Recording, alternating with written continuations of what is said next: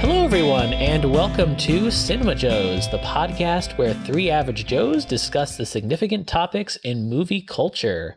My name is Justin, and I'm joined here today by Alex. How you doing, Alex? I'm good, Justin. How are you? I'm doing pretty well. Um, very, very busy recently, um, but uh, you know, doing pretty well. Uh, we unfortunately do not have Noah with us today, which we're, we are quite sad about. Um, but we do have a special guest in his place, and that is my good friend Jillian. How are you doing, Jillian? Hi, Justin. I'm doing great. I've got a cup of coffee and a cat on my lap, so I am very good. Awesome. We are very happy to have you. Um, we are we have been friends for I guess a, a little while now. Some Um, sometime. Yeah. Um, and we've had some really great discussions about movies that unfortunately we have not recorded for a podcast. Yes. I, I only really started caring about a lot of different topics in movies once I started talking to you about them. I never cared about the Oscars, uh, and now I I guess I do. Um, Oh. and and other various topics, which I'm sure we'll get to. Yeah, so before, uh, so this episode, we are going to be talking about The Photograph, the uh, romance film starring Issa Rae and Lakeith Stanfield, written and directed by Stella Meghie. And uh, we will also be talking about, for our larger topic, we'll be talking about, uh, well, the question Are we experiencing a romance revival? So we'll be talking about the recent spate of uh, romantic films. Uh, so that will be all in good time. But for now, we are going to start the way we usually do with our full disclosure segment, in which we talk about recent either films or television shows or web series, what have you, that we have been watching. Uh, and I thought we'd start uh, this episode with you, Alex. What's been good for you recently? It's kind of a not exciting time at the movie theaters the last few weeks, I'll have to say. Uh, but there was one film that I was super interested in, uh, at least tentatively, that I got to check out recently. Uh, it's a movie called Downhill. It's starring Will Ferrell and Julie Louis Dreyfus. This is a remake of the 2014 film Out of Sweden, directed and written by Ruben Ostlund. Uh, and that film was highly acclaimed and was nominated for uh, for best foreign language film at the Oscars that year. Um, and I saw it uh, and thought that it was very impressive and not at all what I was expecting. And so when I saw that they were remaking it uh, for an American audience with Will Ferrell and Julie Louis Dreyfus, I was a little bit apprehensive. Uh, the people behind the camera on this is uh, Nate Faxon and Jim Rash, who are Academy Award winning uh, screenwriters uh, for The Descendants. Um, and their directorial debut came a number of years ago called The Way, Way Back, uh, which was kind of like a coming of age indie comedy sort of movie. Um, and that's a movie that I liked a decent amount at the time. Uh, so I'm a fan of these people, but I just wasn't sure if they would be able to translate what was great about Force Majeure into a kind of broad American comedy. Um, and I have to say, unfortunately, those apprehensions proved correct. Uh, cause this is not Hmm. a good movie. Um, it's got interesting things in it. I should say, if you are not aware of the premise, the basic idea is that uh, Julia and Will Ferrell are husband and wife. They have two children who are like around like t- like 11 12 kind of that age range. Um and they're on a ski vacation in europe and uh everything seems great. Like they seem like they have this like perfect little life for themselves and like there might be some tension but not really anything out of the ordinary for a normal married couple. Uh, until they happen to be at a caf- an outdoor cafe at the ski lodge, and a controlled avalanche comes uh, that, uh, for a moment, looks very uncontrolled, and it appears that the entire uh, balcony that uh, they're eating at is going to be consumed by this huge avalanche of snow. Uh, it turns out that it's really just dust, uh, like snow dust, and that everyone was uh, safe and not in any real danger. But uh, the characters in the moment are not sh- like aware of that at all, and they think this is the end. Um, and they, uh, Will Ferrell is sitting on one side of the table, uh, and his wife and children are sitting on the opposite side of the table. Uh, and as the snow approaches, he grabs his cell phone and runs away, leaving his family to die, basically.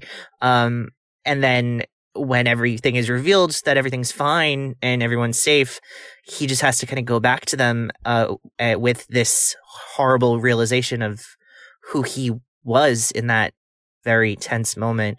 Um, and they have to live with the fact that he left them for dead. Uh, and uh, that's a lot to handle. Um, and I think when I first heard about Force Majeure, which has the same premise, I thought it would be more of a comedy. And the interesting thing about that is that they really take that premise seriously and really explore how kind of like horrible and devastating that is and how that could really unwind a relationship and a family. Um, this movie tries to be more comedic, uh, while still being like paying tribute to the more dramatic tone of the original film.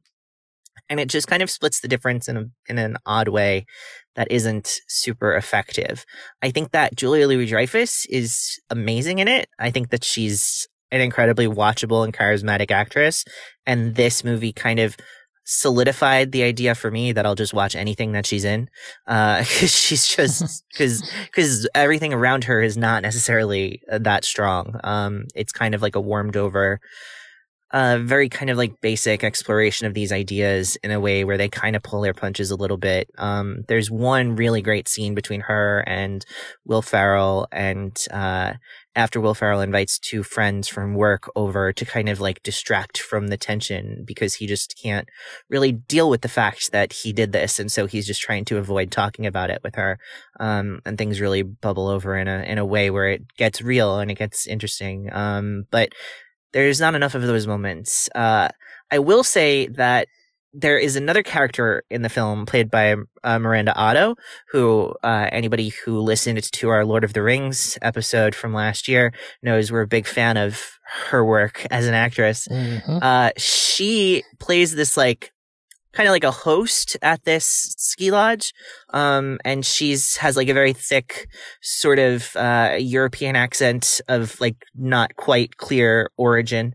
Uh, and she's, and it's a very kind of over the top comedic performance that is actually the best thing in the movie, weirdly.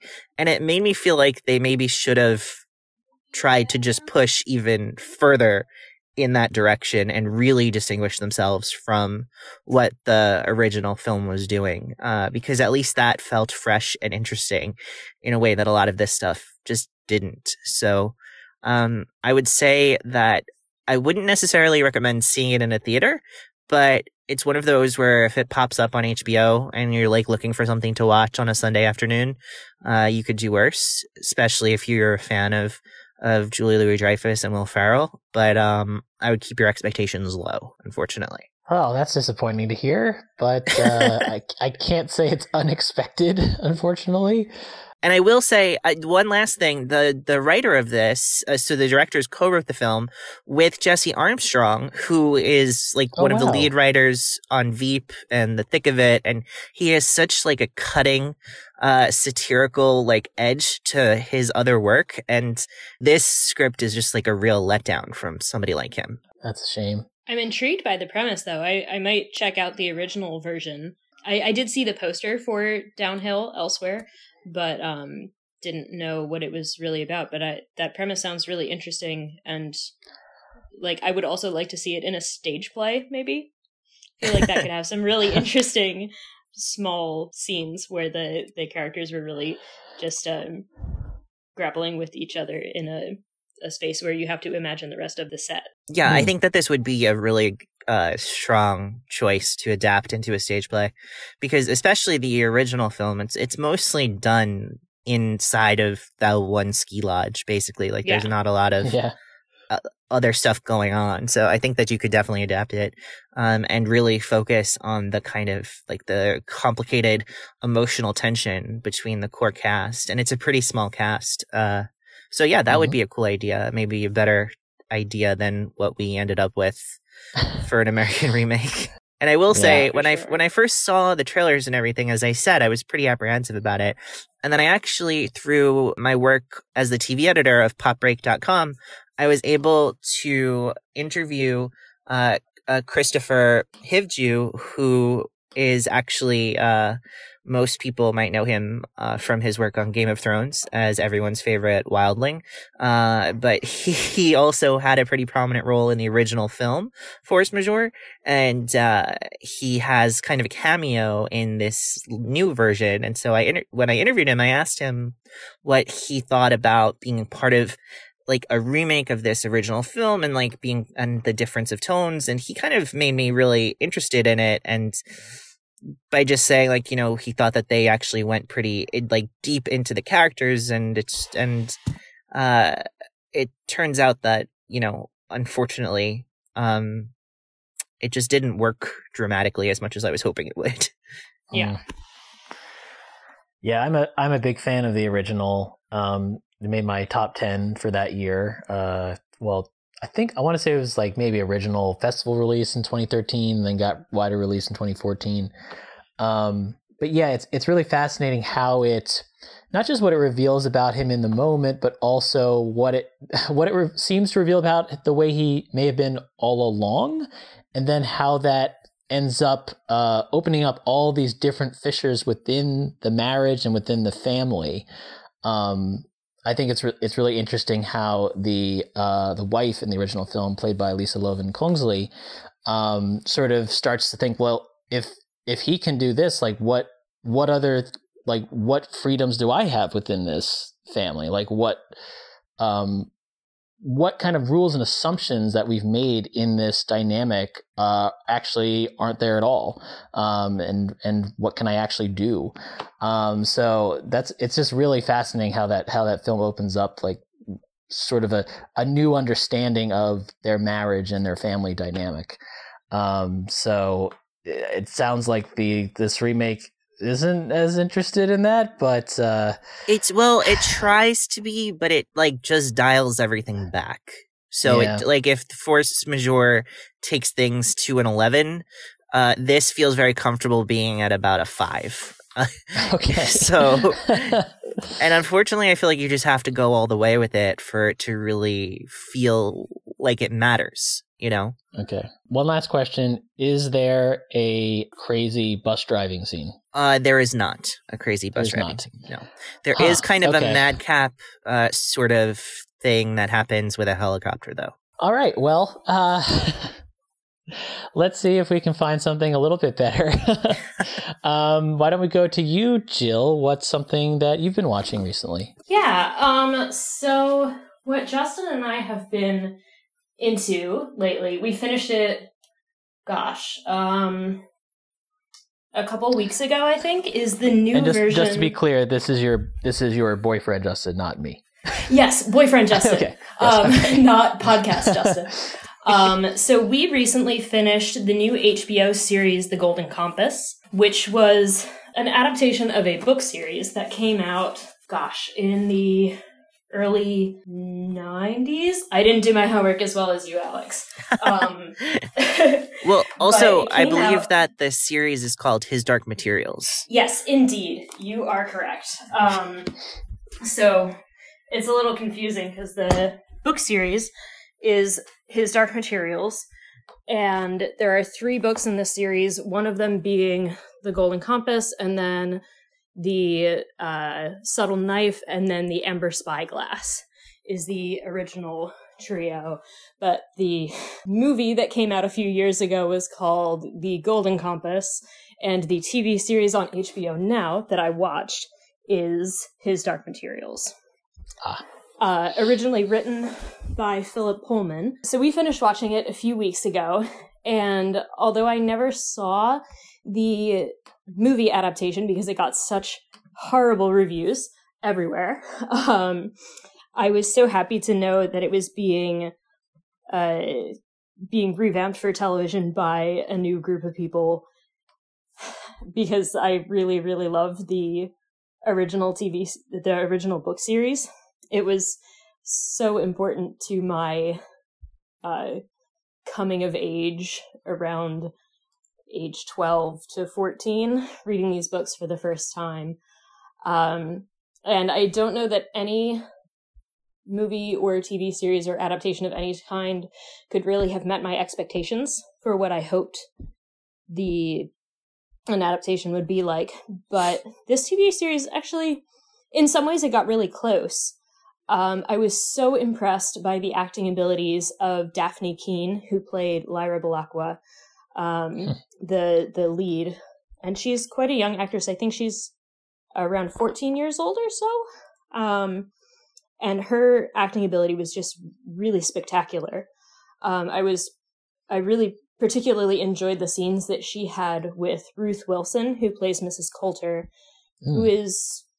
Mm, not to spoil too much, uh, sort of the main villain of the first season, which roughly follows the narrative arc of the Golden Compass. And whenever Lyra and Mrs. Coulter, uh, Dafne Keen, and Ruth Wilson were in a scene together, it was everything that I wanted. The energy that they fed off each other was really something incredible.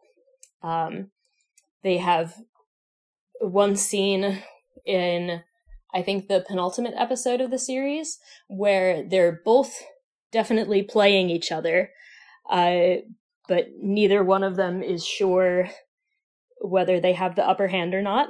And hmm. they're playing with the vulnerabilities that each of their character has towards the other because of these very strong feelings of of love and hate that are mingled together for each other.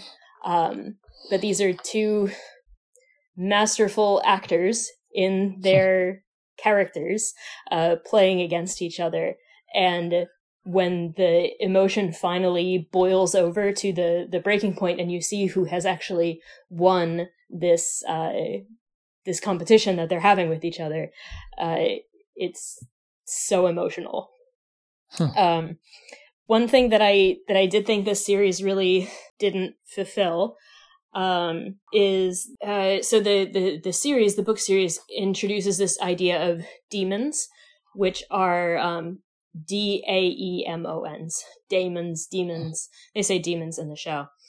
Um, that are like an animal manifestation of your soul. So for children, the demons keep changing shape, changing kind of animal uh, because the children aren't aren't settled, aren't matured yet.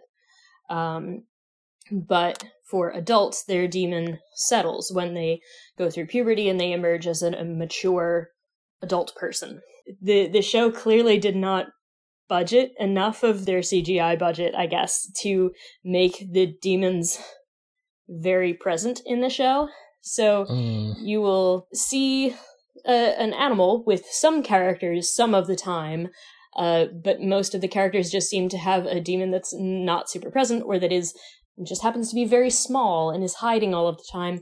And so I think in not prioritizing that kind of a, a connection between the human and the demon it, it hasn't quite made it clear how important that relationship is or what kind of relationship that is outside of the relationship that the human characters have with one another. But overall I was I was pretty impressed with the show. Uh, some of the special effects are really neat and the actors do a good enough job. Um, but not exactly what I was hoping for in all of my very particular opinions that I have about this book series. Uh, so I'd, I'd, be interested to know if either of you had read the books when you were a kid and had uh, seen any of the adaptations, if it uh, matched your expectations, or if this is one that you haven't checked out yet. So for me, I have not read any of the books, and I did not see the original film uh, when it came out when I was in high school. But I was very interested in watching the series when it was being advertised ahead, like when it was first released in the fall. Um, I think that there was a lot of press around it. Uh, the, like every episode of Game of Thrones, I feel like was advertising it. Uh, I think that HBO was definitely trying to pivot this as like the heir apparent to Game of Thrones in terms of like if you like fantasy epics, yeah. like here's another one. I think uh, everything's trying to be the heir to Game of Thrones at this point. Yeah, but I and I really like the cast, like those those three main actors that you talk about, Dafne Keen, uh, uh, and um, Ruth Wilson and James McAvoy are just like three incredible actors who I would love to see in anything, really. Um, but the reviews when it came out just was really lackluster right from the start. And I feel like people who were trying to, even people who were kind of like, I'm giving it a chance and ultimately had nothing but negative things to say about it when the series wrapped up. So it came about at a time when there was a lot of TV airing and I just didn't have the time to budget in something that was going to be kind of a disappointment. Um, so yeah, that's fair. So I just, so I ended up skipping it, um, which is a bummer because I feel like those actors are so hard to just walk away from. Um, but yeah, and I know that it's getting a second season already. They're, they're already in the middle of of filming it, I believe. So it's definitely HBO is committed to to it for now, at least. But I was disappointed that uh, it wasn't, I guess, as successful of an adaptation as people were hoping for, uh, and that kind of scared me off of it. Yeah, I think as long as Ruth Wilson was in a scene, then I was totally enraptured. um, and not surprising. yeah, I mean, and the the costume design is another thing that was that was actually perfect. The costume design. Mm. Um, but yeah, I I'm going to definitely give it a try in the second season. Um, also because I think the plot really picks up in an interesting way in the second and third books in the series. Although uh, the third book, The Amber Spyglass, has widely been thought of as unadaptable for television. And so I'm huh. really interested to see uh, how they manage those really difficult scenes that will probably require a lot of CGI help um, and and will be quite difficult to manage the kind of emotional punch that's necessary to make fans of the book feel satisfied. This is a book series that I came to much later, I think, than a lot of people did, um, which has kind of been a theme of my life. But uh, anyway, um, this is something I remember. I think I read it for the first time between my junior and senior year of high school. I remember I read the three the three books, and um, and especially once I think once I finished the last book, the cumulative effect of the whole series hit me yeah. Um, there's a incredibly emotional moment between sort of the two main characters of the of the series that just like man, it's just like I can't think of many moments in young adult literature or just literature in general that have really affected me that way. Um, where you really felt the whole weight of everything leading up to that moment. Um, so it's one that to me has been like I, I would say it's people talk about Harry Potter, people talk about um, Lord of the Rings and all. I feel like for me, like his Dark Materials is where I would go with like my favorite uh, kind of literary fantasy. Um, mm-hmm. So I did not see the movie. I and I have not seen. I think that's a good choice show. on all of our parts. yeah, I have not seen the show. I and it's weird, but I almost feel reluctant to see it just because I know it's not going to match what's in my imagination. Mm-hmm. But um, I did want to mention that uh, my brother, Chris, who has been a guest on this podcast, he has seen the series and his take is very similar to, to yours. Like it seemed like to keep his interest, but he just felt like I think what he, what he told me was that he felt like they were rushing things along. Like it was just kind of like it was so plot heavy and that mm-hmm. like the moments when it took t- to kind of slow down and breathe a little bit were more of his favorite moments. Um, so I don't know if that's similar to your experience, but it sounds to me at least that he liked, um, like he enjoyed watching it, but he did have to kind of manage, um, manage his expectations a little bit. Yeah, I think there's a lot of the characters, um, that I didn't feel a very strong connection to. And I think that's partially because uh, in the book narration, it's all from Lyra's point of view and her world mm. is very small at the beginning of the series and the the HBO series did not take that that perspective. Um, they were already introducing characters uh, that were high up in the administration of Jordan College, for instance, or of the Magisterium, which is the the church like uh, group that's at the center of all the malevolent actions happening.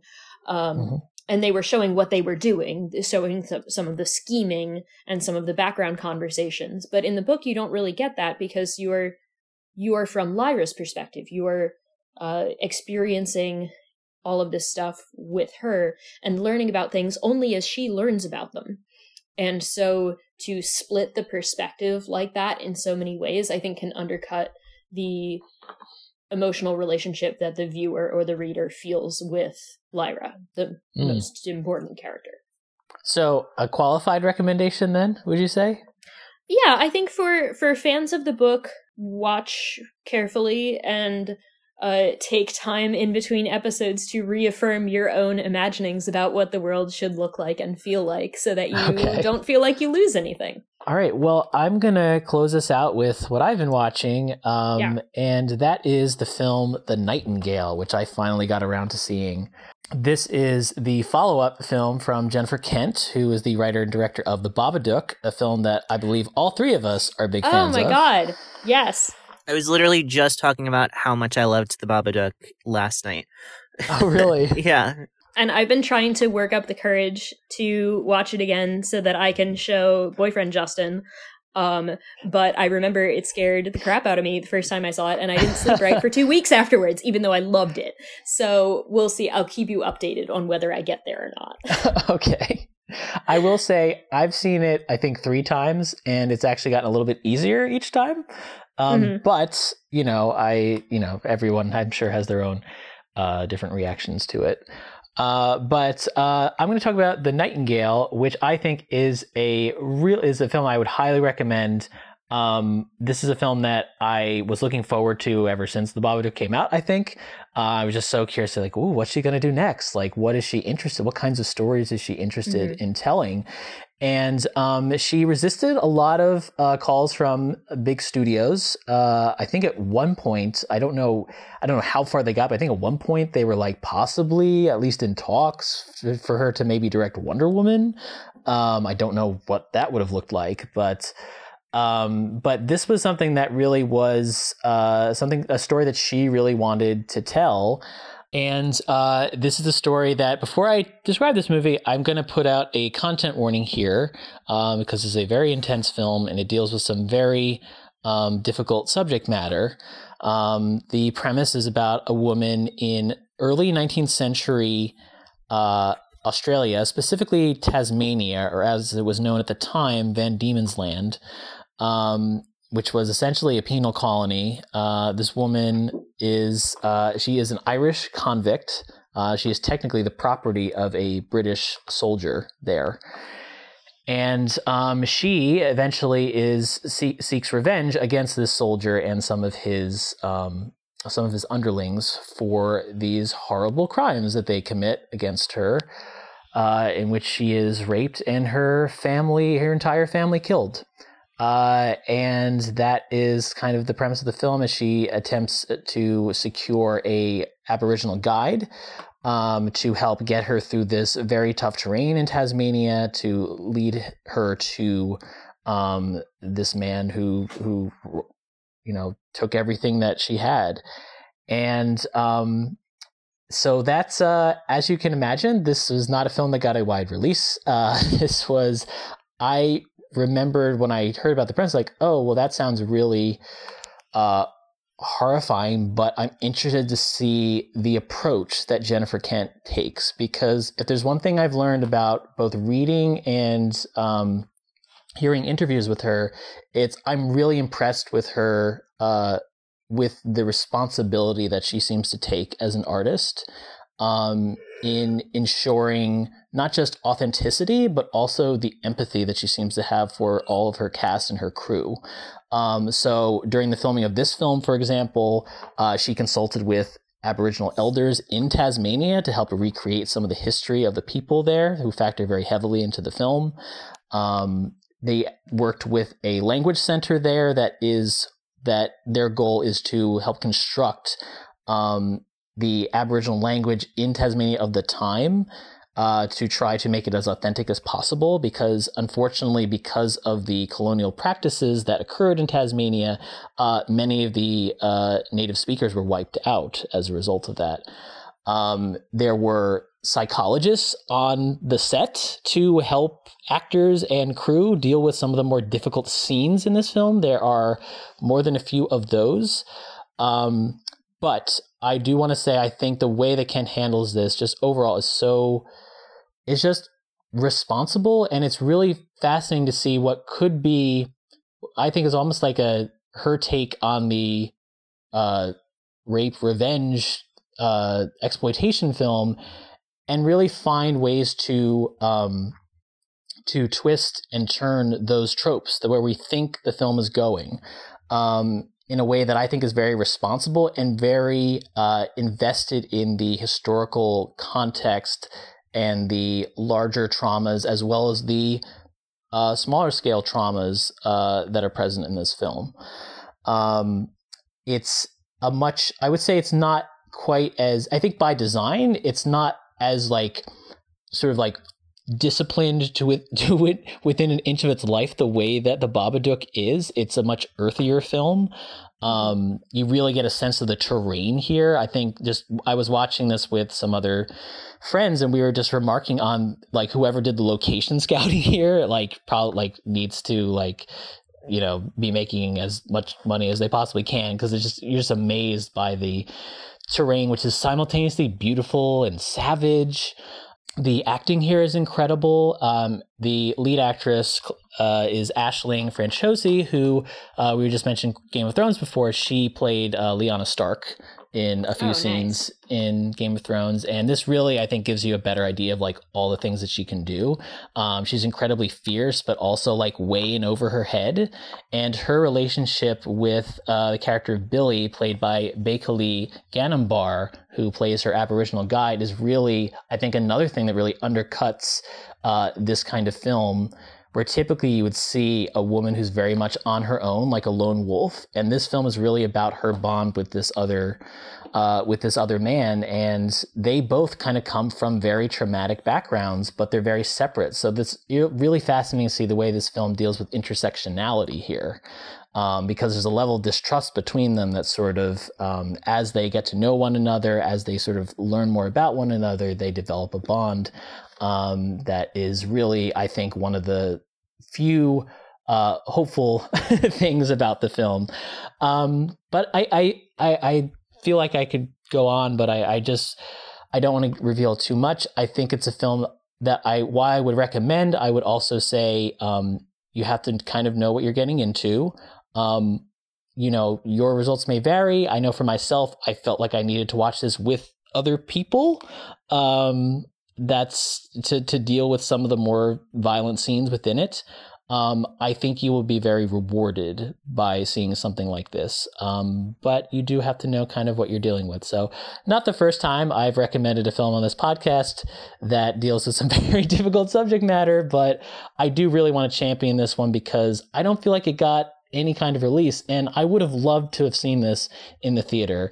And I want to give credit to my friend Aaron, who I saw this with, who has also been a guest on this podcast, who not just rented this film, but actually bought it um, sight unseen because of his uh, love for Jennifer Kent as a filmmaker. And uh, I second that. So, yeah, definitely see this film if it's something that you think you can handle, because I think you will be richly rewarded.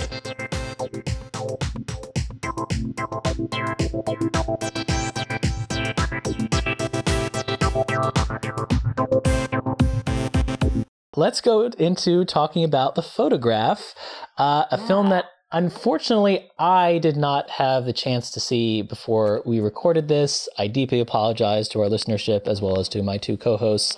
Um, but uh, as I said before, I've been a little bit busy, but uh, I'm I'm curious to hear what you guys thought. So I thought we'd just start with your kind of general thoughts. Um, Jill, did you want to start kind of with your general take?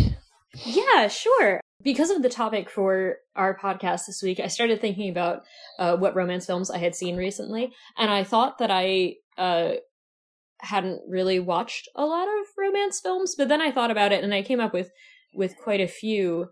Um, that are usually more in the in the romantic comedy genre. I watch a lot of romantic comedies on planes. Um, but this was the first romantic drama that I think I've seen in a while.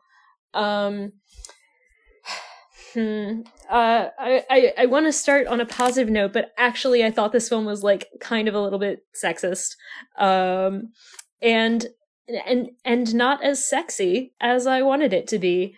I didn't see a whole lot of chemistry between the characters, and actually, I was much more interested in the uh, romance and the story of the the older set of characters of Christina and Isaac. So actually, I guess I should start with a little bit of a um, summary of what this film is about before I launch into all my gripes with it. Um, so, so uh, the the film starts with a, a recorded interview of Christina, who is a photographer, um, who is apparently quite a successful photographer working in New York, um, speaking about how she wishes she was as good at love as she was at work. Um, and then we learned that Christina has actually passed away, and the protagonist of the story, or one of the protagonists of the story, is her daughter May. Um, and so the the story of the film switches back and forth between Christina's relationship with Isaac, a man that she knew before she moved to New York and had a romantic relationship with, uh, and May, her daughter, and May's relationship that is uh, blossoming and becoming with Michael, who is a reporter writing a story on Christina's life and work. So we move back and forth between these two stories as May learns more about her mother, uh, even though they didn't have a very close relationship. Uh, and Michael delves into the story of Christina's life, and we learn about the relationship between May and Christina, Christina and Isaac, May and Isaac, Michael and May, um, all of these four people's sets of relationships with one another. Um, hmm. So I will say that I, I was really intrigued and interested in Christina's life, mostly after she moved to New York. Actually, that was what I wish we got more of in uh, in the movie was to to know about how Christina made her life work. Uh, my major problem with the film was that uh, by setting it up with this this interview in the beginning that says, "I wish that I was as good at love as I was at work," uh, it really downplays the amazing success that Christina has had in her photography, even though that's how we in the in the present day how May and Michael can really get to know about her. So so that was my my original take on the movie, and then uh, May has this relationship with Michael that's that's blossoming, but then Michael gets a job in London and is he going to take it? And are hmm. he and May going to stay together, uh, going to try to make it work, or is work going to tear this couple apart as it did with uh, Christina and Isaac? And uh, as it turns out, in the end, uh, May chooses to go to London to be with Isaac. Uh, and so I think the film was trying to get us to feel that um, May has chosen love over work, but we don't really get a chance to see so much of what May's work is like. And it seems like uh, Michael is the actual parallel to Christina in in their two stories that that Michael still chooses work and moves away, like Christina chose her work and moved away from Isaac. Uh, but Christina is punished for that decision uh, emotionally, and Michael is rewarded for that decision in that May decides to follow him. Uh, and so I think we're not seeing an equal representation of how men and women are treated for their choices regarding love and work in this movie. So um, wow. I'd like to talk generally about what I thought about the film, but yeah, I do. I had a very different reading on the end of the film, uh, which oh, I think. Yeah. So I don't think that the implication is is that May is moving to London to be with Michael and leaving her career behind. I feel like she visits him there um, to honor him and to and kind of expresses a desire to do what he wanted to do, which was to try to have a long distance relationship and try to make it work. Um, mm-hmm. and I felt like that was the movie kind of saying that she was rejecting the paradigm that her mother felt trapped within, which was like her mother Mm. always felt like she needed to choose between being committed to herself and her career and actually being able to spend the time developing relationships with other people, her daughter included, not just like her love life. Yeah, that's true. And and I feel like that by the end of the film, May has gotten to this point where she is seeing that as a false choice and saying we can do both. Like I don't need like you can choose you can follow this dream of yours to work in London and I can still have my life in New York and we can make it work together because there's no reason to just let people walk out of your life if you care about them. And I feel like that was the tension of the film. Like the mistake that her mother made in the past was this idea that she needed to let people walk away from her or she needed to walk away from them in order to get what she wanted. And that might have been true for her in that context because, of course, we're talking about the early 90s art scene in New York and she's coming from a, a poor Southern background. And so mm-hmm. there may have been a lot of real world constrictions on the idea that she really couldn't have it all. Maybe she really had to make those sacrifices in order to really get where she needed to go. But in the present tense, I think that by the end of the film, our characters embrace the idea that they don't need to choose and that love is worth fighting for and love is worth trying to find a way to incorporate into your life. Um, but not that we, that the characters should give up their life for love. Like, I feel like that they reject that notion as well. Yeah, I like this reading a lot better actually. um, because it's a much more compassionate reading of the characters. Um, I guess I I felt like we didn't have enough time with May to really understand her point of view on everything in the end because um, she seemed a little bit without a strong sense of identity for a lot of the film. I think she says at one point like I I don't even know who being myself would be and maybe we are who we're around in the moment instead of actually having our own personalities um which is a, a hard choice to make for a character who doesn't have so much screen time in the movie because there's three other main characters Yeah. Hmm. I do think that that was an interesting choice that they made with her, though. And I feel like the reason, like the character background that supports that idea that this is who she is, is somewhat interesting because she's a character whose identity has been shaped by like an absence. You know, Yes. she had, and so because of that, she's never really able to d- develop this true sense of self because she's always like she's defining herself by like a lack of relationship with her mother for instance or yeah. a lack of uh, ability to commit to a romantic relationship. And like there's a sense that there's a lot of that sort of thing in her life. Like she keeps presenting herself as someone who is like whose whole identity is around not being able to do things versus being able to do things. So if you are only the choices that you don't make or the experiences that you don't have, then it is an interesting question to say, well, who are you then? You know? And so I feel like, and that's why it kind of, it sets up that ending where she's finally making a choice to go after something that she wants versus to make a choice to stay away from something yeah but I will I will say that um I think that your broader critique of the film that the flashback storyline is actually far more interesting and compelling is something that I felt as well. I thought that Mhm. the actress uh who plays uh May's mom uh who is named uh Chanté Adams, she's not a person who I've seen before in in a film, at least not to my knowledge.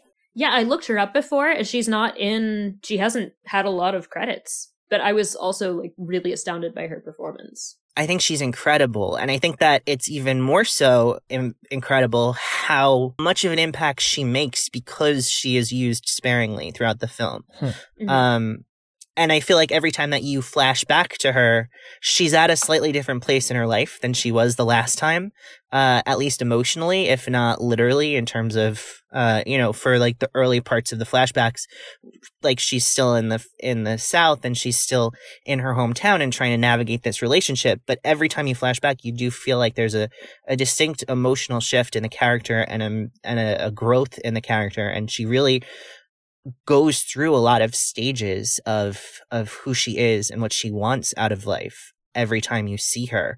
Um and it's just really really compelling and i kind of wish i could have seen a whole movie just about her. Because uh, and i also think that her love interest is someone who she has a way more chemistry with than as you said Issa Rae and Lakeith Stanfield unfortunately have. But i think that uh, that's also partially because I felt a lot of the times that the that the dialogue scenes, especially between Lakeith Stanfield and Issa Rae, were very overwritten. They felt very literary. I was honestly mm. shocked that this film was not based on a book when I after I watched after I watched it, I looked it up and it was it's an original story, and I, I just really had all of the kind of like signposts that you would expect from a literary adaptation, mm. um, including like somewhat inorganic dialogue that is kind of being forced into these real people's mouths. Like uh, it's being cribbed whole cloth from the book. Exactly. Yeah. um, and that was just not a pro- as much of a problem with the other with the with the storyline in the past and i think that's because in that in those scenes uh, the director really allowed those characters to just relax and have this kind of interesting like vibe with each other. And i think that's a strength of the film overall as well. Like i think that i liked this film a little bit more than you did but i will say it's not um i had higher hopes uh, i'll say. Um but i think that the best parts of this film is that it's a story about people like trying to live their life the best way that they can and kind of making mistakes and figuring things out. And there's the tension is very low stakes and real realistic. And it just has this kind of very comfortable relaxed vibe to it that is very unexpected in a romantic drama where you're like almost anticipating this kind of like melodramatic aspect to it, you know? Um, and I really liked that. Like, I felt like I could just continue watching this film and watching these people for a long time after the credits ran because they were just people that I liked, you know, and they were like fun and interesting and just felt very comfortable around each other. And that made me feel very comfortable as an audience member. Yeah. I'm curious just because um, you both have mentioned how you felt like the older story was more interesting than the one between Issa Rae and Lakeith Stanfield. Did you feel? I guess my question is, did you feel, in addition to that, like there wasn't maybe the right, like they weren't like commenting on each other in an effective enough way for you?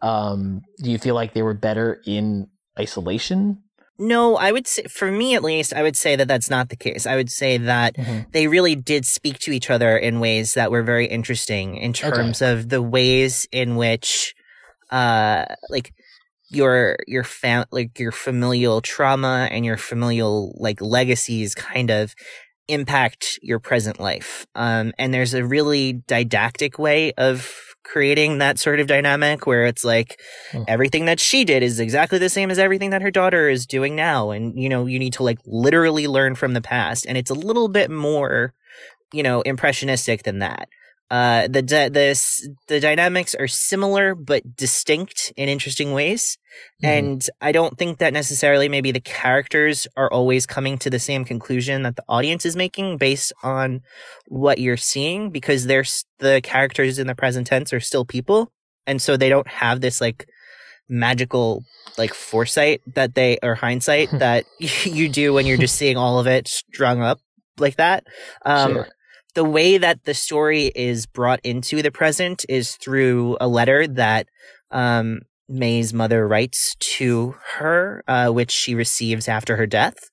And so you get this sense of like she is discovering all of these things about her mother that she didn't know. But what I think is interesting is is that you know, at the beginning of the film, the implication is she reads a little bit of it and then she stops because she can't handle it or it's just a lot for her to process. But then at some point, it's clear that she's read this letter over and over again.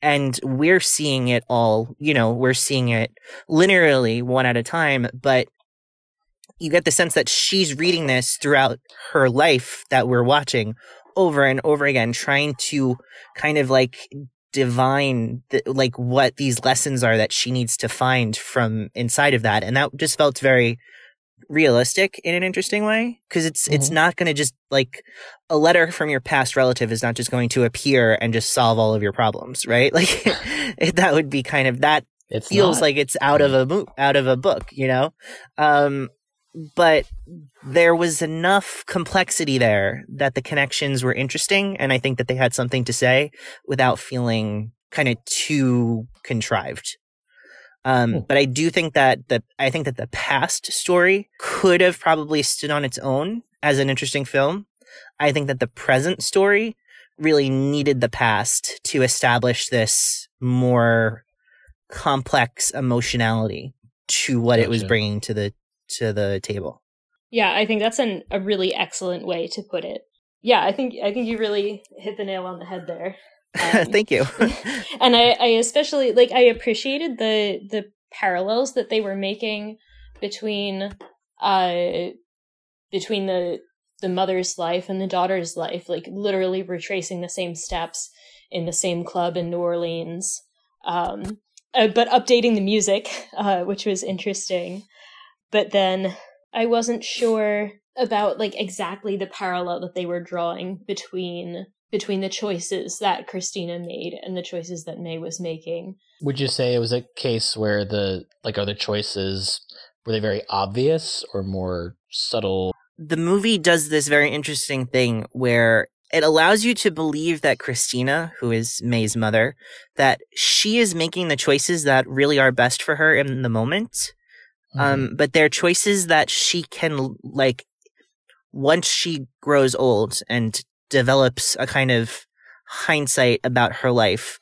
There are regrets. There are choices that she kind of wishes that she could take back or decisions that she wishes maybe could have been different but the film isn't judging her for those things. And it almost, in my opinion, is saying like she did what she needed to do in order to have the life that she wanted to have.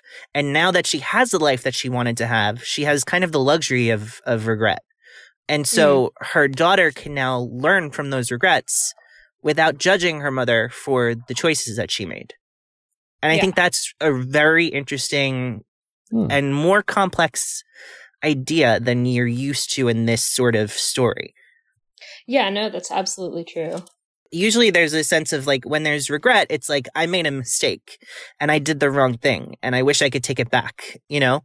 And that's not really what it seems like is happening here. There's something more mm. nuanced than that. And I really yeah. appreciated that. No, I think you're right that it's a it's a more complex form of regret than we are used to experiencing in um, in romance movies, I guess, or at least in the kind of romance movies that I have seen lately. And yeah, I guess I, I wish we had a little bit more time to tease out what regret meant for Christina. It's a shame that she uh, that her presence is as such a like a ghost that doesn't have any more agency. I wonder what the film might have looked like if she had had more of a voice that could change. Does she have? Because uh, I, I I assume the the man that she was involved with who is that I don't. That's Isaac. this is all based on my uh, viewing of the trailer, um, so bear that in mind. Um, but there's like there's like an older parallel with that gentleman is that is that the same for Christina, or does she not have that? No, she does. Yeah, because oh. there's um Isaac oh, is okay. her her partner um that she's mm-hmm. with that her her mother tells her um oh you shouldn't be with him because he can't provide for you and uh you won't be able to support each other if you're with him he's not mm-hmm. he's not high class enough basically um to to keep supporting you. Um, but she goes with him anyway to New Orleans, and they have this very romantic time there. And then she says, "I want to go to New York, uh, and and make a go at it with my photography." um, and he he has regret too because he doesn't go with her, um, and he doesn't. Mm. He sees her years later with a child and doesn't ask if it's his child, um, the mm-hmm. child being May. Um, and he says later to Michael, who is doing the the article about Christina, he says, "I didn't know how to be with a woman that I had to keep up with, and if I could do things hmm. differently, I would have gone after her." Yeah, and by the way, Justin, uh, the older version of Isaac is played by Rob Morgan, who I know yes, you love. My guy. And he's he is incredible in it. Like he gets, I he, there's like three scenes in the whole film that he is in, and he just like is the emotional heart of the film somehow, mm. despite that, wow. like despite having such small screen time, uh, yeah. because he because he really, I think he speaks most directly to a lot of these types of themes that we're talking about. Um, he gets to be kind of the the wreckage of Christina's life, you know, that we see in the present day. Um, and it's and it's a very kind of sad regret, but very like it feels real, you know? It doesn't there's nothing histrionic about it. There's nothing like he led like he had a good life after she left him, but he still always loved her and yeah. that way and the older he gets the more that weighs on him and that's but that's it it's not like oh it was such this horrible decision and i and i right. I, I, hated my the wife that i had was stuck with and i thought every day but it's like nothing it doesn't go that big with anything it's just kind of like it feels like you're really walking into some like a real person's living room and they're telling you about the one that got away you know mm. um and i think that he just there's such an emotional gravity to the way that he talks about her. Yeah. Uh, and it just he he sells it in a way that I think few other actors could. Um, you really get a mm-hmm. sense of his entire life and his entire relationship, yeah. uh, just in the few lines of dialogue he has as he's cooking crab in his kitchen. like it's just it's just incredible to see. Even in the trailer, it's like he's like reliving a lifetime in you know a sentence. yeah, just and or just on the expression on his face. Um, so, and I think I think that Lakeith Stanfield has a similar quality to him uh, and his character in the present day.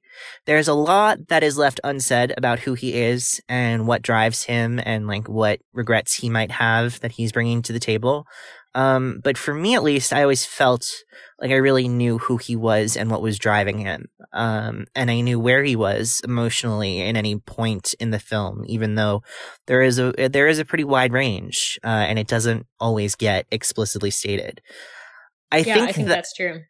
I think that the film really works as well as it works because those three main characters that we're talking about, um, Christina being the third, they're all portrayed by actors who just give this incredible depth and incredible history and incredible complexity to kind of a spare approach to exposition an approach to like what the audience is being given out and I think that Issa Rae is an actress who I really like and who is really good at being present in a moment and is very good at making an audience want to root for her right away. I think she has that quality, that likability quality where you're with her from as soon as you see her, you know, and, and you're like, you you are in her corner for the rest of the film but I don't think that she necessarily has as strong of an ability to use her gifts as an actress as a shortcut for characterization. And I think that the film would have, I think the film would have been better if it was probably like 30 minutes longer and it gave all of these mm. people mm. more to do. Mm-hmm. And you got a, a, a, stronger, more full sense of who all of these people are.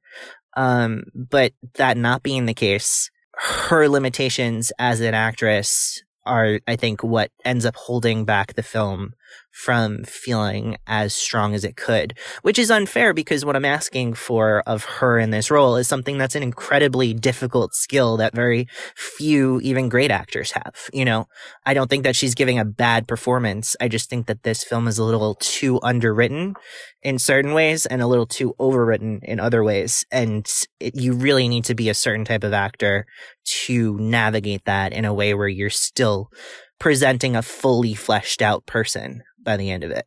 Um, I did want to because I I know we've talked about some of them already, but I did want to sort of see if there were other supporting characters that, or supporting actors rather, that really um, stood out for you. It sounds like the casting was was pretty well done here. No. Yes. Oh, absolutely. The supporting cast is just incredible across the board. I think. Um, uh, Lakeith Stanfield's brother is played by Lil Rel Howery, um, and his and his sister in law is played by uh, Teyonah Parris. Oh yes, and they're just so so great. Like I would watch like a thirty minute sitcom about their life like every week. they have such like a they're just like so real people, and they have such a fun dynamic with each other. And every time that the movie goes to their house, uh, it just has this like extra cool hangout vibe that you just like want to spend more time in. So I thought that they really were great um, in very in pretty small roles. They left a big impression as well. And I mean, there's really not like a false note in this movie. Like there's it goes pretty deep. Like Courtney B. Vance, who's an incredibly uh, capable actor, um, who could be the star of a film like this. Mm-hmm. Uh, he gets like two scenes as May's like dad, like the the man who raised her and who she believed was her father uh, for her whole life before receiving this letter. Um, and it's like he's just great. Like he's just like a really supportive dad who like kind of you get a sense of what he was like as a father and what their relate his relationship with with Christina was and also what his relationship with May was growing up and the ways in which that was complicated and sort of messy because I mean, because he had this kind of sense, like you get the sense that he kind of was willing to make excuses for Christina's lack of ability as a parent because he knew her in a way that his mother, his her daughter never could know her because hmm. she was so closed off to her daughter, partially because of the regret and guilt that she felt over denying her her true father. You know, and you get so much of that in such a brief scene. Like truly, it's yeah. like two minutes of screen time. And it's just, you get this full world that happened decades ago. Um, and yeah, I think that that's true about all of the performers in this, in this film to some degree or another. And I admire that restraint and I admire that kind of like low stakes vibe that they mm-hmm. have. Mm-hmm. But I do think that it kind of, it just it also seems to put a ceiling on how good of a film it ultimately was able to be as a result. How about for you, Jill? Were there any performers that really stood out for you? Um, I think that because because the four main characters required uh, so much of the screen time, there weren't so many of the supporting actors that we really got to understand their lives and motivations.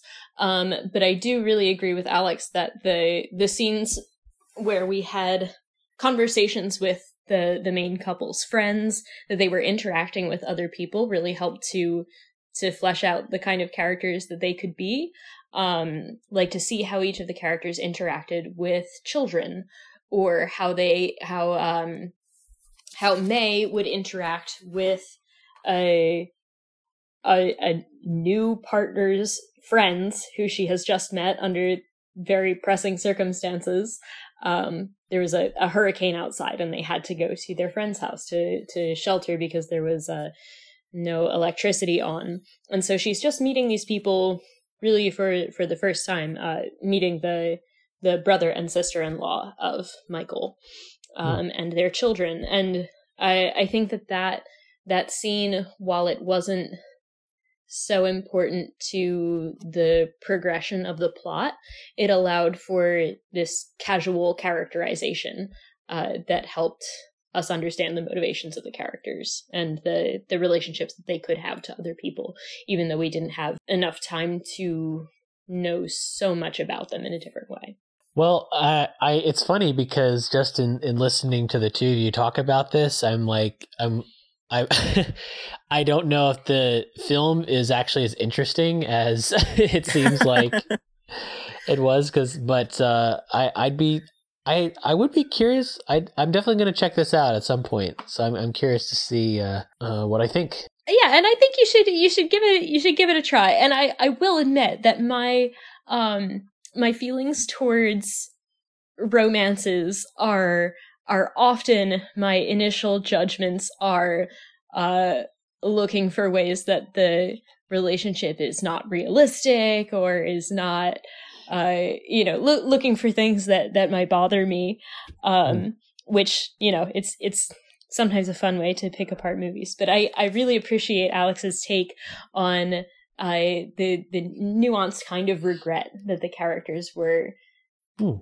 were feeling in, in this film and i i think it would uh i think that hearing your take on it has encouraged me to be a little more um a little gentler with the movie or uh, yeah well i think that that's i think that that's the perfect word choice because like if i had to use one t- word to describe this film gentle would definitely be on that list. Yeah. Mm. i think and i think that that's what's nice about it. It's just such a change of pace from the films that i'm used to watching uh in a way that was just really nice. Like it was like everyone in the film is kind and no one in the film is actively trying to hurt each other you know?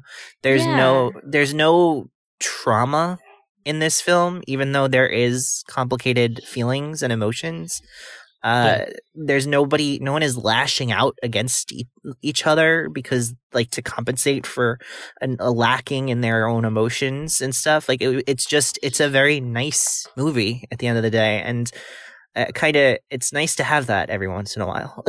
yeah, you're absolutely right. And I would give one final note to say that I really did like uh, the the soundtrack and the music in this movie. Um, I was uh, listening to see if I could have anything intelligent to say about the music since I am a, a person who studies music. Um, and I, I thought that the, the piano theme that they came up with to uh, to use whenever it went back to Christina's story, that sort of haunting little riff on the piano, um, was really lovely as a cue for bringing the viewer back into that older time period. And I could notice uh, a few changes to that to that musical theme whenever something new happened. Uh, when when Christina met Isaac for for the first time and they started having this uh, this energy, um, then there was a, a new uh, percussion, a, a, new drum beat added to the theme. And so it sort of in, increased the, the energy of the theme and, and started picking up the, the energy, which I thought was really interesting. Um, and there were a few other little touches that I just thought were really cool.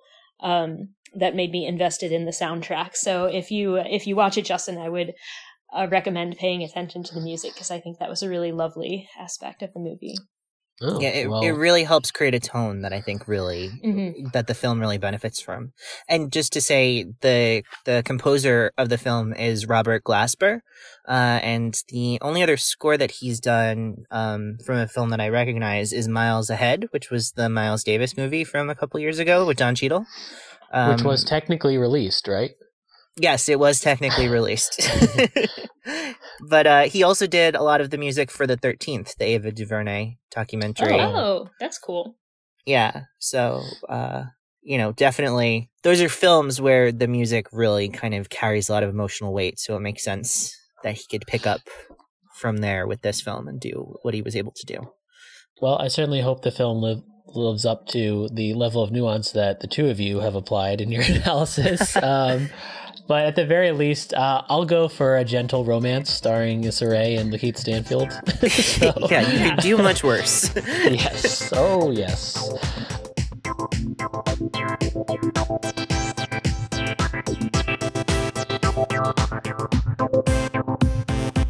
Okay, I guess uh, we'll transition into our larger discussion of romantic films, and I guess specifically the recent spate of these films.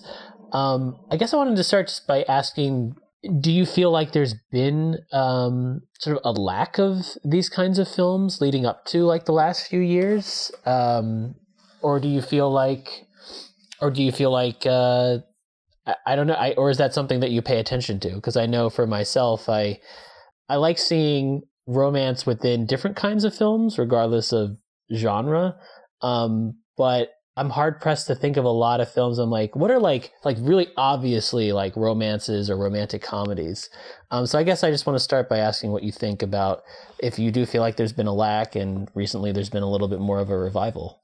Uh, I definitely think that there has been a revival over the last few years. I feel like romantic comedies, especially, just were um, kind of driven into the ground by like the early 2000s, uh, where they were pairing actors who weren't necessarily great fits uh, with each other, and they were putting them with uh, pretty lackluster scripts. You know, I'm thinking of like Jennifer um, Aniston and Gerard Butler in like The Bounty Hunter, you know, Oh, like like that. I feel like that era, you know, there's like a couple of uh, Katherine Heigl films around that time, uh, a couple of Matthew McConaughey films around that time, where it just like they just stopped putting in the work, and I think that the executives got pretty cynical and. The good ones that were there didn't get enough attention, and the bad ones got too much, and it kind of just killed the genre for a while. Um, along with other reasons like different trends in the film industry like a internationalization of the film industry shifting more from uh, like star model to franchise model filmmaking. All of those things created this kind of vacuum where romantic comedies uh, couldn't really exist. And i think romances kind of followed suit. I mean the notebook was huge in the early t- in like the mid 2000s and i think for about a five year period after that, there were a lot of like notebook clones where it was like, if we Mhm. could get you in and you're going to cry and it's going to be great. Um, but again, I think that there was kind of like a cynicism to that model that people started to get tired of. Um, and I feel like in the last two years or so, we really have seen a resurgence of movies about love and about relationships. And part of that is in the big, the- in, on the big screen because you know people are getting uh, like different types of people are getting opportunities to tell their stories in a way that generates enough publicity to actually get these movies made in a way that they weren't before. And we also have things like Netflix which is trying to identify like areas of film that people like that are not being mass produced by major corporation driven studios anymore and trying to fill those holes for their users uh, to grow their base. So, you know, I think the last couple years we've seen a lot of that, like with the movies like To All the Boys I Loved Before, um, which just its sequel just came out this past month. Um, and also last year we had Someone Great, which was uh, Gina Rodriguez rom com, also where Lakeith Stanfield played yeah, the love I was gonna interest. um, and yeah, so I think that there's this. Finally, people are. I think that the the genre was allowed to rest long enough where people started to really miss it, and now there's these new paths forward that are letting us see them again. Um, but they definitely seem to do better in streaming than in the theaters. Mm. Although, you know, I mean, the photograph was a surprise. It, it was a surprise hit, I think. It overperformed expectations. It's not going to make like $200 million, but it definitely overperformed expectations and is doing pretty well at the box office right now. And, you know, a couple years ago, we had Crazy Rich Asians, which came out Mhm. and did great, great business. So it's definitely possible to get a hit, um, theatrically. But I think that people really like the model of pulling up a streaming service and just banging out something light and something nice and something romantic and something that like makes you feel and uh is kind of low stakes because the world is very high stakes and sometimes it's nice to just like take a break with like pretty people who fall in love. Jillian, what do you think? yeah, my feelings are similar, um, especially about the the boom in Netflix Netflix romance movies. Um, and I, I think a lot of that, or at least a, a sub subgenre of it, would be the romance based on a YA novel, a young adult novel. Um, that being To All the Boys I've Loved Before, but also, oh gosh, there were a whole bunch of them that came out recently. There's Always set it be my maybe. Always be my maybe. Um, Sierra Yeah, Burgess is a loser, which was not good. I it was a, a weird take on Cyrano. Uh, I was yeah, it's it's not a good look. That's Um, what that movie's about. Yes, yes, it is. Oh my um, but it, it's not. It's People not always want to remake Cyrano, and like they almost never should. Like, yeah, no, it's it's remaking Cyrano, but like with no regard for modern conceptions of uh, what enthusiastic consent looks like, um, or Hmm. informed consent, even. Uh, Uh-oh. yeah.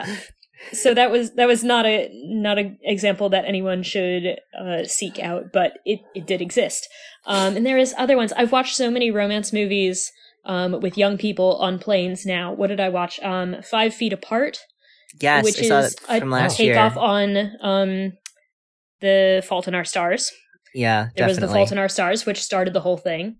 Um, there was The Sun is also a star, which I remember very little about. I was it was a long plane ride.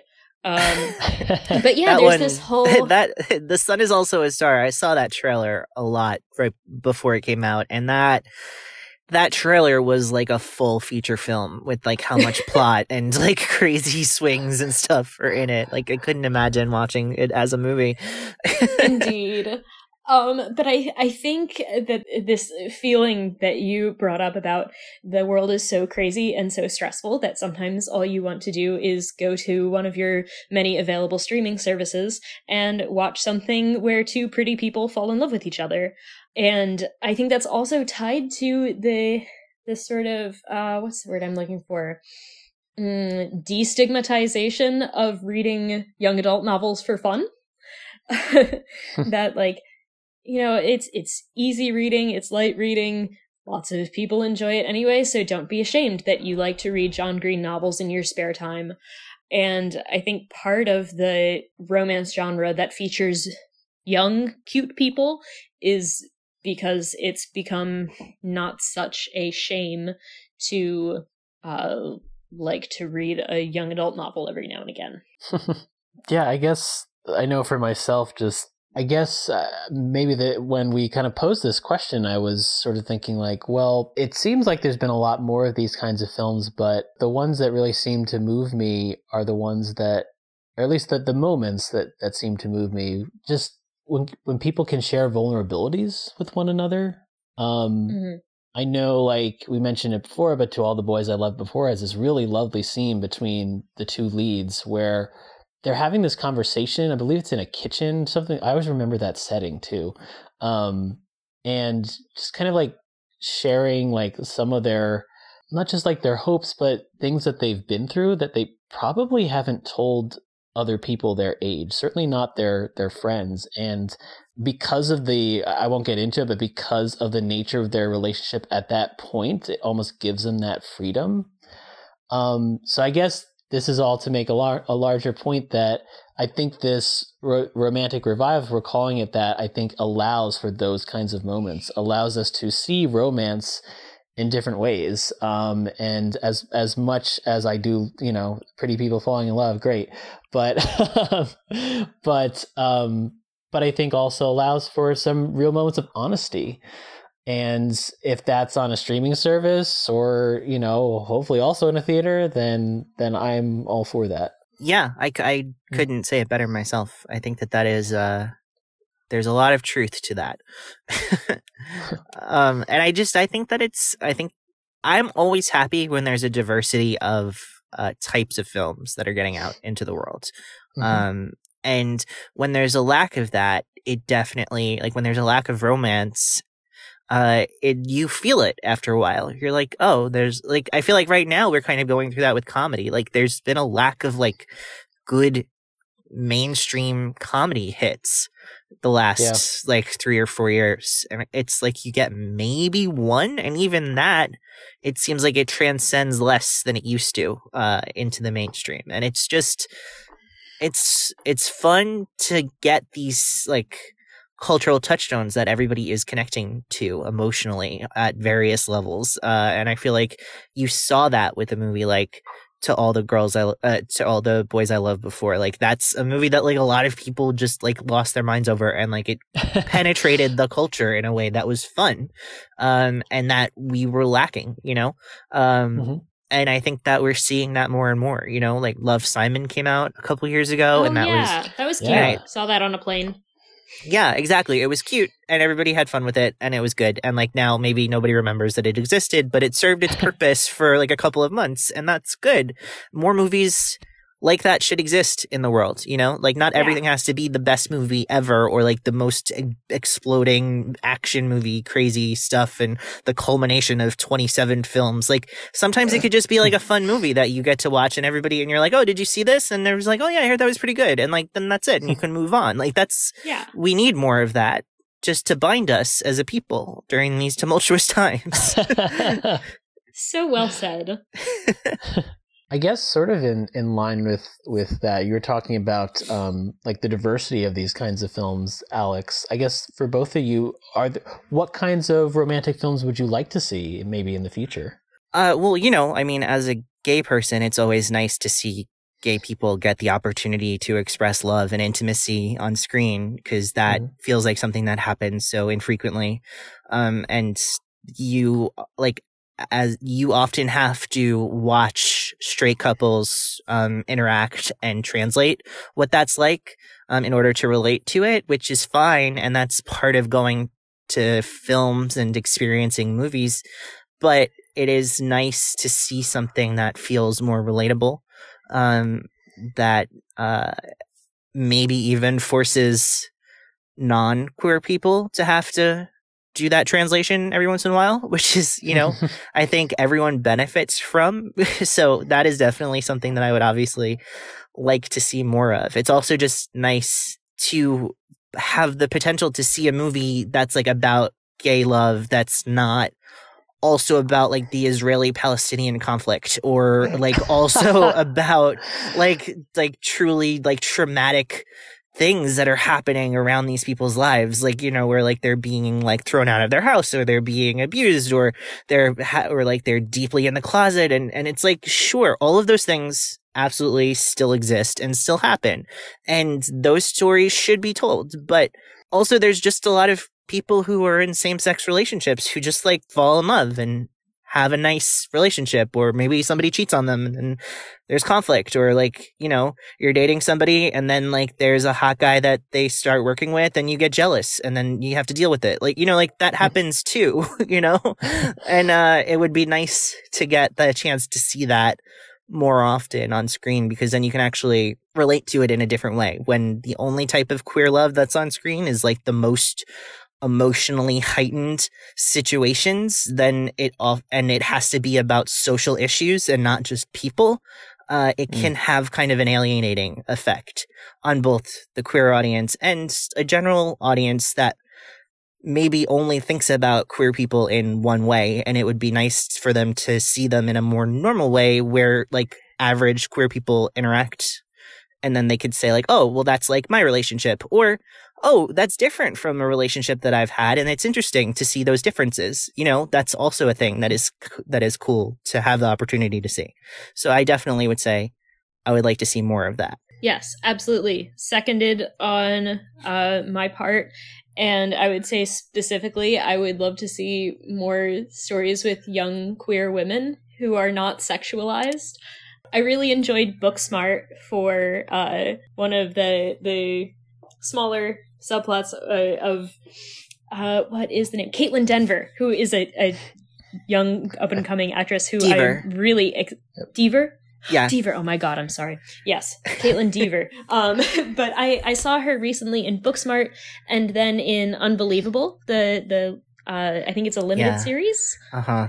Yeah, um, she's really good. And she's she's just great. Um, I can't wait to see more from her, and I loved the the plot that her character had in Booksmart of chasing after this girl that she's so into, and then she gets her heart a little bit broken, but but finds that there's love elsewhere, and it was such a casual thing. Like it wasn't even a thing. Her sexuality wasn't even a, a problem or something she had to overcome or something that her best friend had to come to terms with. It was just a fact of their relationship, of their relationship as friends, and of her life as a young woman growing up. It was so great. Um, I would like to see more like that. Well, and and like not to not to interrupt, but I think a cool thing about that relationship that was on like about that character and her pursuit of love in that in that film was that it got like a big part of that storyline was her trying to figure out if the girl she liked was queer and yeah. Yeah. and it was and it which is like a very common experience that queer people have you know like you Mhm. have a, you're attracted to somebody and then you unlike in a world where you're straight and mostly everyone else is straight you just assume that they are unless they tell you otherwise most of the time like as a queer person you kind of like what you are attracted to somebody and then you have to figure out like is that even like a possibility right? And but in a lot of the times i've seen that in the past and it's like this very like emotionally like tense and very sh- like uh raw kind of like experience because it's like oh if i if i make a pass at them and then they're not then they're gonna get mad and i'm gonna be like bullied and and it wasn't that at all it was just like she just didn't know and she was kind of awkward and like had a hard time just like asking and so she kind of and that was just like really relatable and then once that Yeah. gets resolved there's no like tragic outcome to it it's just like a relatable like normal life outcome to it which is which was great. And i like loved seeing that because that is a very queer experience but it Mhm. didn't have to be traumatic and it wasn't because it's you know sometimes in real life it can be but a lot of the times it's not. And every single time we see it on screen it shouldn't have to be traumatic you know?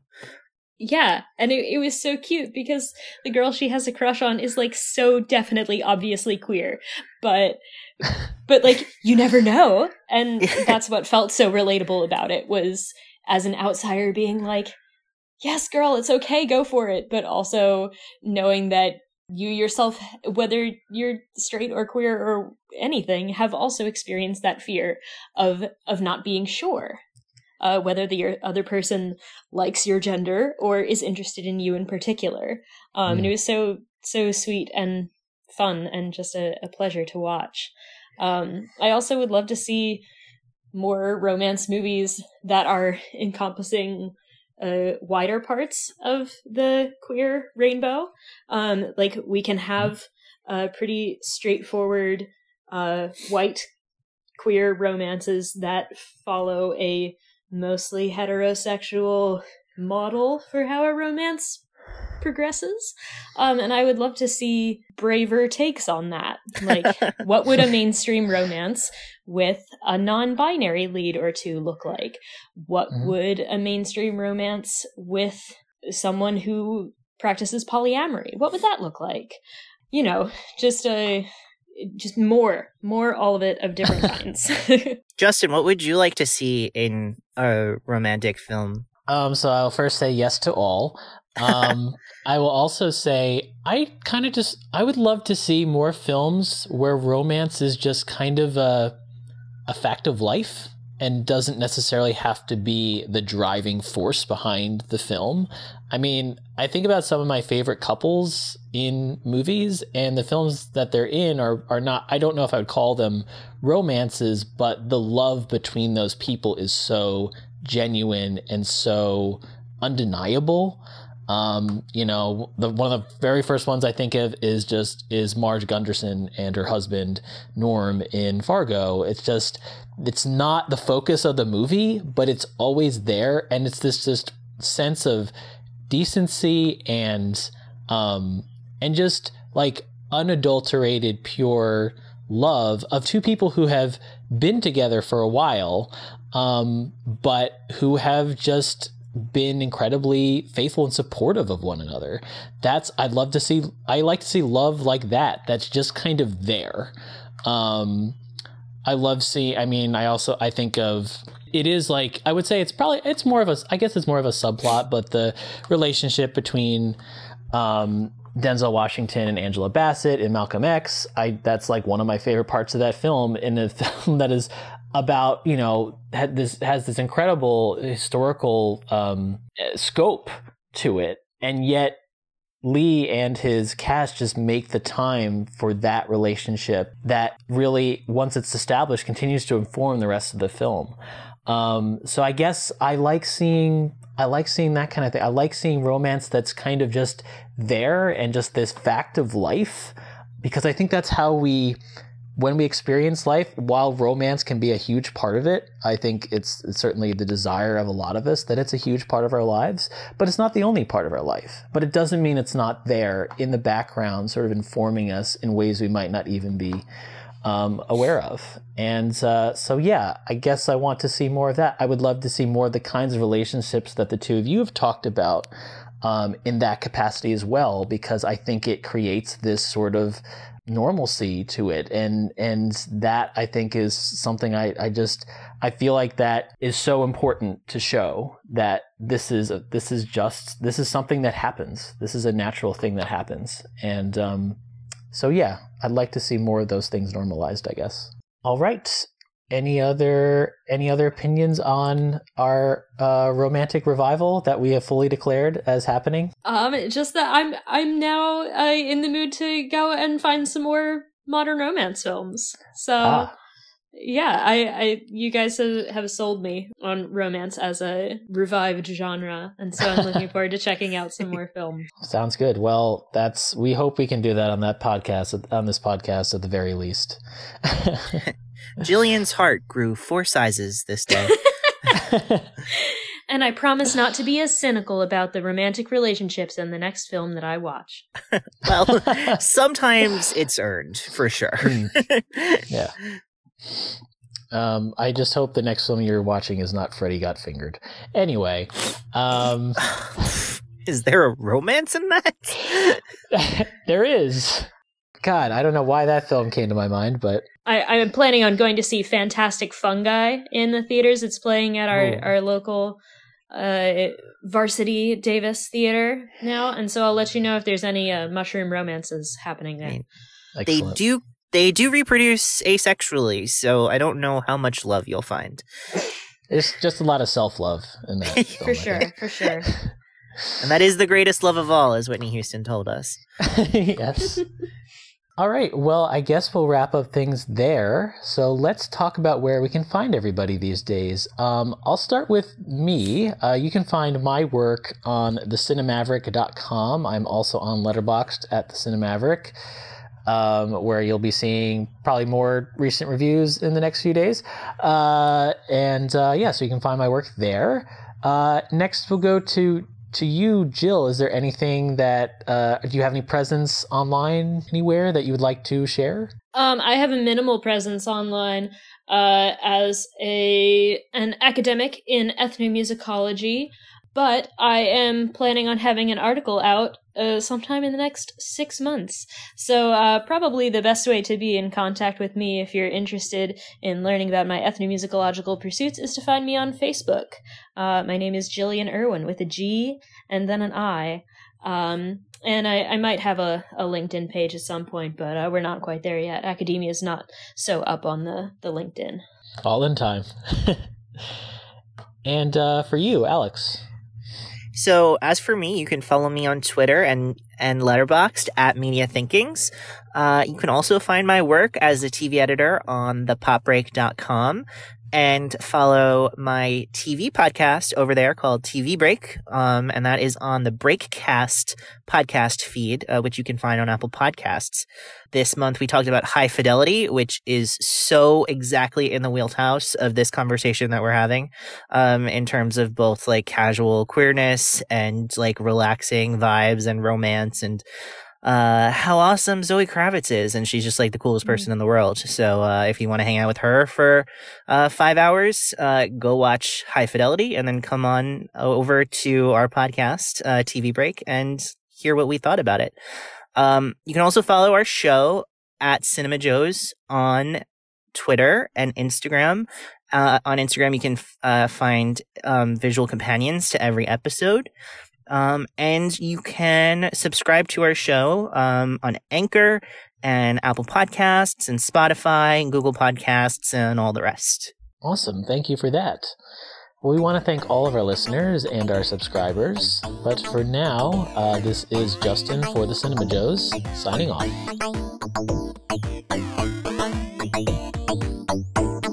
Thank you.